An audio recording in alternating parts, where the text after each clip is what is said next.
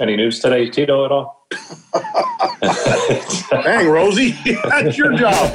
This is the Rosie Report. The next round's on Rosie, and we'll read his credit card number here just a moment. Regular season roundup. Catch it, Rosie! Nicely done, Rosebud. Now, here's Jim Rosenhaus.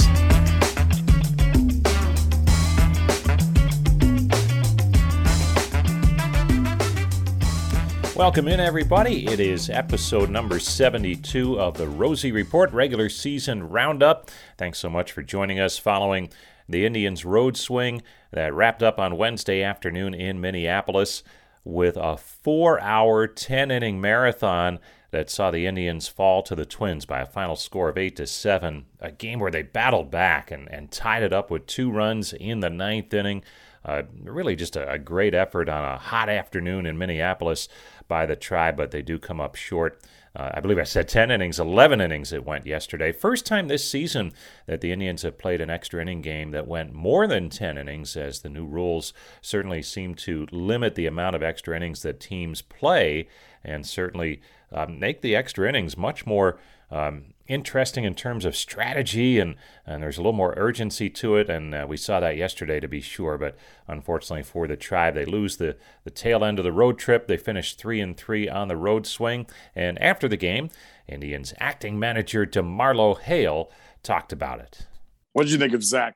There was there was a, there was a little struggle there with his command. Um, um, I think he hit two batters um, one was fastball, one was changeup. We're trying to just get him through that fifth inning because um, it, it, it, was a battle for him. Um, but, you know, we got some runs early. Um, and then they had that big, um, um, big five run inning. Uh, trying to get him through that fifth. Uh, left a ball up over the plate. I think he had some no 0-2. And slider that didn't really do nothing, and and Sano, you know, put a good swing on it. Have some of his issues to you just been coming off the IL and just being inconsistent, or is, is anything similar to the issues he's had? No, um, you know, I, I I thought he made some good pitches. Um, you know, just early on, he, he he seemed didn't have the command that he usually have you know. But when you think about it, here we are tacking on runs, and uh, each of uh, the first couple of innings, you know, got the lead. Uh, the solo home run uh, to Sano. I mean, that, that pitch was it was down, but it was middle, and you know he he's strong enough. You know, he put that kind of swing. He could get it up in the air, and um, you know when you think about it, he had a, a, a pretty easy uh, fourth inning. He went from 40 to 49 pitches. Um, and, and I thought that was pretty good. And then the fifth kind of got away from him. Um, and really the big blow was was the two out 0-2 um, pitch to um, to Sano.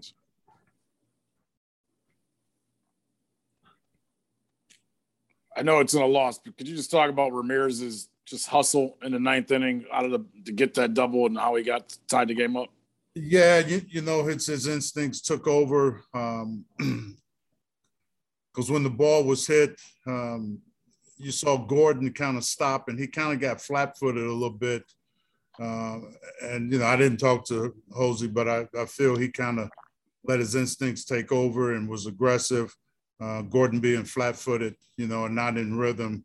So um, just, just a great aggressive play, you know, put pressure on him um, in that inning to um, tie the game. Had a chance to, um, you know, go ahead, but you know, I mean, the effort that um, these guys are putting forth, I, I, can only tip my hat. And um, day off coming tomorrow, well deserved. Um, and you know, thinking a positive three and three on the road trip, and you know, it was a few games that, you know, I, I I think and I hope going forward you know, that we come out on top on those type of games just to kind of respond to certain situations that come up. You talk about Shaw's or Straw's defense today, just the plays he's made the last uh, couple days. You know, just I mean, he, he's good out there, and um, he has a sense of um, um, of situations. You can see him moving a little bit. Um, you know, that one in extra innings where he dove. Uh, you know, we were playing normal depth, you know, to, to take that kind of ball away. You know, you tip your hat if someone beats you that deep. So um, he's been playing very good out there, you know. Uh, I thought Zimmer, you know, he was in on the um, game winning walk off. You know, just it wasn't hit hard enough. It was sinking. It was off the end. Um, but doing all the things that you know you try to put yourself in the best situation to um, to um, defend and, and and win, and I think we've done that. And you heard him mentioning Zach Plesac's afternoon, and after the game, Plesac stopped by as well. I mean, yeah, we were a pitch away. I mean, pitch was called down away fastball. Um, it went up and in, which could effectively been a good pitch. You know, you got to look there to Rise getting his bat to that ball. If the right pitch was down the way, if I would execute that pitch, I mean, that's what would have got me out of that inning. You know, I felt like Arraez's swing could get to that down the way pitch when the off speed was located well there. But um, for the most part, like heaters executed down and way to him, it froze him. So I think that was the right pitch. If I would have executed that pitch down the way, um, we could have been in a different spot in this ball game. It seemed from back here that you had I don't you had issues with the slider and getting the slider down at times. Is, was that something that you had to deal with? Yeah, I mean they're yeah, it stayed like probably knee high for the most part of the game. There's some good ones in there, but I really just focus on getting that pitch down and away, which is when that pitch is most effective, you know. Um, to Sano there, he flinched on a slider that went um, in to back door to him, which um, you know went to show that he was probably looking for a pitch out over the plate or away. Um, I thought off that pitch, he would have opened up his inside stance more maybe and kind of been ready for that pitch coming in. Um, so we went slider down and away and it was just a little too up for him to still get a bat to it and put a good swing on it. Zach, did you know much about Myles Straw before he came over here? And just what have you thought of his defense so far? No, I mean, I, I didn't know until, um, you know, I had the privilege to play with him consecutively and watching him play since he's been with us. And he tracks down balls like I've never seen before. His speed is insane. He does, he's fearless running at the wall and the track. So he tracked down some really, really nice balls tonight. He made some great plays. So, um, yeah, I mean, having him out there is, is really nice. Zach, how difficult can it be to really get back into a groove whenever you do have an injury in the middle of a season and you're going through rehab processes and then you come back and you have to build back up and and get back into the regular everyday grind of of being back into a season. Uh, yeah i mean you definitely want to find it as fast as you can. Um, you know i think at times i've pitched really well. It just came down to like a couple pitches you know and a couple situations where things kind of break open. Uh, i felt i've been feeling really good um, with each pitch lately, you know, um, coming down to obviously executing those pitches. But, um, you know, when things, as you know, as you come back and you start playing and you play for days consecutively in weeks and add up to months, you find your routine that works and your consistency with feels and you know exactly how things are going to be set up that day to make sure you're, you know, on point to be consistent through the season. So, um, you know, yeah, moving forward, you know, I'm just really trying to execute pitches. Really, my pitches feel good. So, you know, I'm trying to find that groove. I feel good with everything, and I'm going to continue just to keep executing work on making sure I get those pitches down and think about the counts that I gave up a hit when I was ahead, or you know, just continue to see how that lineup plays all the way around. You know, second, third time facing them um, in different situations. You know what they're looking for, and you know, continue to to to learn about them. You know, and you know, next time I'm confident when I go and face them that I know what to do if I do get myself in a jam or just face them in general. So, you know, I think um, for the most part, this game went really well. I got it. obviously, we played really great after I came out. Um, defense stepped up. Ernie made a great play, some big hits. The last inning, you know, we moved the ball over and we scored guys. We took this thing into extras. And once I came out of the game, you know, the team really put put it on their back and, and made sure that we were having a chance to win this ball game. Hedges had a really good game today. Um, got a sack bunt down, made some great plays behind the plate. Um, just called a great game. You know, that slider to Sano was a heater up and into him, and I shook the slider. So you know, that's that's on me. Hedges played great. So, um, you know, continuing to move forward, just continue to get better. And we're learning a lot about each other now, being able to play with each other every day, you know, these faces and these players. And we're just going to build, you know, build and look to win. We're in games. We're just to have to close them out. So Zach's still trying to put it together and, and become a little bit more consistent down the stretch. You see the flashes of uh, what he can be, and, and we've certainly seen that during his career with the Indians, but having a tough time with consistency as he continues here in 2021. Well, the Indians uh, have a young ball club, and, and they're trying to get to certain areas, both pitching and hitting wise. And uh, one of those who helps on that coaching staff is hitting analyst Justin Toole. 13 years in the Indians organization, uh, first as a player for seven, and now six as a coach in the minor league system first, and now on the big league staff for his second season. And uh, he tells us about that path that got him to the major leagues. Yeah, it's, it's been great. It's crazy for you to say 13. Like it, it seems like it was yesterday uh, that I just signed, but it's been awesome. Um, I think more than anything with uh, everything that went on last year in 2020 and being able to get back to more of a normal season with, with fans in the stands and more of a normalcy in the clubhouse and just you know in the world in general, it's been it's been a lot of fun. It's been really good to uh, to get back into it.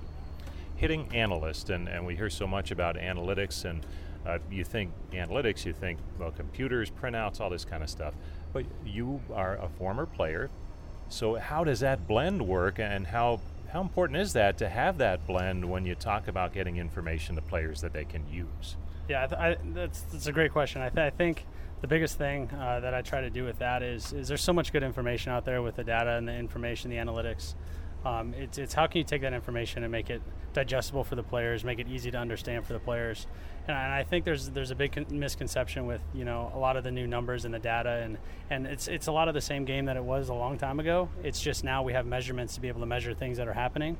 Um, so it's like, how can we take those those numbers? How can we take that, that data and, and present it to the players in a way that they understand it, in a way that, that they're open to it, but also in a way that can help them? And I think that's that's the biggest thing that, as a former player, you know, looking back, I wish a lot of this information was there when I was playing just just a few years ago. I think looking back on it, it could have been impactful um, in my career. So I, I, think my job is is to try and take some of that information and help it uh, be digestible both for the coaches and the staff, and, and ultimately to, to help the players go out on, on the field and succeed. So you hear a lot about it, telling a hitter, don't think too much in the box. So how do you balance it? This great information you have and the ability to teach that um, with not filling their head with too much when they get into the box and try and hit against a really good pitcher? Yeah, so I think that's a million dollar question. Um, I think it's very individual to each guy. So just getting to know, you know, which guys like a lot of information, which guys don't. Um, you know, being able to find the right time to deliver the information that the guys like, and and you know, we're, we're fortunate here to have a lot of really talented players um, and a lot of guys that have done things a certain way most of their life. So it's more of just trying to adapt to you know what they like and what information they find helpful, and then trying to present that at, at the best time that we can. We'll have more with Justin after this short break. Welcome back to the Union Home Mortgage Indians warm-up show. Justin Toole joining us. He's the Indians hitting analyst and uh, Justin, we were talking before the break about the, all this information and a little bit about your background. Uh, you're not that far uh, away from your playing days, so you're working with some former teammates, and, and Bradley Zimmer, as an example. What is it, it like to, to be able to help him as, as a former teammate? Is it an advantage to knowing maybe what he's all about as a player, having played with him now that you're coaching and, and trying to help him succeed here at this level? Yeah, definitely. I uh, got to spend some time with Zim my last year playing in 15. Um, he was in Double A the last couple years or the last couple months of the season when I was there, so got to know him as a player and now um, kind of the coach-player relationship. I definitely think it helps. Um, I definitely, you know, uh, credit to those guys playing, you know, with Jose, with Zim, uh, with Roberto, guys like that um, a credit to them to, to be open to you know a former player helping them out as a coach. Um, so I think that can be can go a long way, and, and you know just it speaks for the, the type of players and the type of people they are. Um, but yeah, it's been fun working with Zim and seeing him. You know, he's always been a guy that's that's had a ton of ability and a ton of talent. It's been really fun here these last you know couple months to see all that come together, and especially everything he's been through with the injury and and things like that. I know he's fought and, and clawed to get back to where he is, so it's been fun to to sit in the dugout and, and watch him have success here on a, a daily basis. And he's one of the younger players that the Indians are trying to work in. And when you look at it from that standpoint, these younger players are, are they a little more in tune with some of the the advanced analytics that that are a part of the game today because they're growing up with that now as opposed to maybe a veteran player who didn't? Absolutely. I think with, with so many different facilities and so so many different things with social media, I think a lot of that information is, is readily available for pretty much anybody that's interested in it. So I think part of part of my job is being able to be on top of that and know some of that stuff because a lot of times players will ask a lot of really good questions about some of that information and and it's either uh, you know be able to give them a, a response based on the information that I know or say hey I'm not quite sure what you're talking about or not understanding let me go check that out and find the answer for you. So um, it's definitely. Uh, you know a new a new age in terms of information with the game but something that's helped me out is being a coach in our minor league system being able to come up with a lot of the guys that are here and being able to have worked with them in the past we kind of have a common language and kind of understand you know what they like and what they don't like so that's definitely helped at this level background wise you're a midwest guy you went to the university of iowa but your baseball professional life has been part of the Cleveland Indians. I'm going to call you a Clevelander or at least a Northeast Ohio guy now. Explain how, how that came about and, and how you feel about where you live and, and all that kind of stuff. Yeah, it's it's great. I, I would I would definitely agree. I think my my my wife and my in-laws would love for for me to say that I'm a Clevelander, um, with them being from around that area. But yeah, it's growing up in Iowa and being in Cleveland and in Ohio, um, Big Ten country. It's it's it's something that you know isn't too far from the norm from what I was growing up with. So uh, definitely uh, feels like home.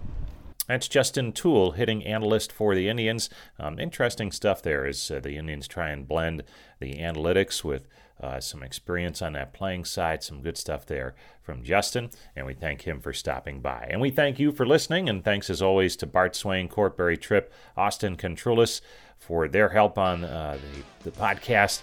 Uh, we do have the, the numbers game to play. It is episode number 72, and we had to dig deep and find that uh, really the only number 72 of uh, significance to, to wear that number for a little bit was John McDonald back in 2000 when he first uh, joined the Major League Club, wore 72. And, and they have listed on our records Jason Giambi in 2014 wore that number as well for a little bit.